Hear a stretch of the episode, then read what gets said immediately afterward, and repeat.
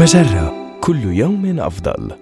من هارفارد بزنس ريفيو أحد مواقع مجرة إليكم النصيحة الإدارية اليوم كيف تتجنب تغيير الوظيفة بطريقة قد تندم عليها لاحقا؟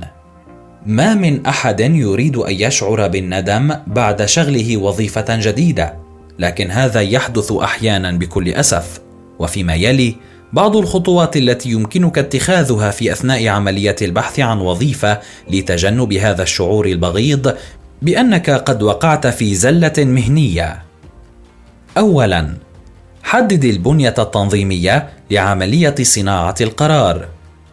حدد أهم الفوائد التي ستعود عليك وعلى مسيرتك المهنية قبل وقت طويل من الوصول إلى نقطة اتخاذ القرار. حدد أهدافك المهنية والمعايير التي ستستخدمها لتقرير ما إذا كنت ستقبل الوظيفة المعروضة عليك أم لا. ثانيا اطرح أسئلة استطلاعية. في أثناء المقابلة الشخصية اطرح أسئلة حول مستوى اندماج الموظفين وإمكانات النمو والتوقعات المرتقبة ومتوسط مدة بقاء الموظفين في مناصبهم بالشركة. ثالثا أدرك تحيزاتك المعرفية. الانحياز التأكيدي هو الميل إلى تفضيل المعلومات التي تؤكد ما نعتقده فعلا كملاحظة القصص الجديدة التي تتوافق مع آرائنا الحالية وتصديقها.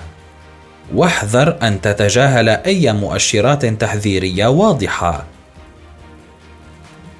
رابعا ابحث عن آراء المطلعين على بواطن الأمور. ضع على رأس أولوياتك التعرف على الموظفين الذين يعملون في الشركة التي ترغب في الانضمام إليها وتعرف على وجهة نظرهم حول حقيقة الأوضاع بالداخل.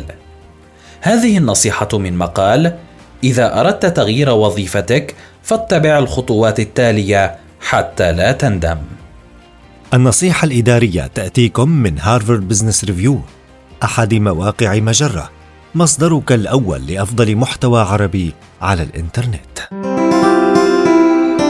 مجرة كل يوم أفضل.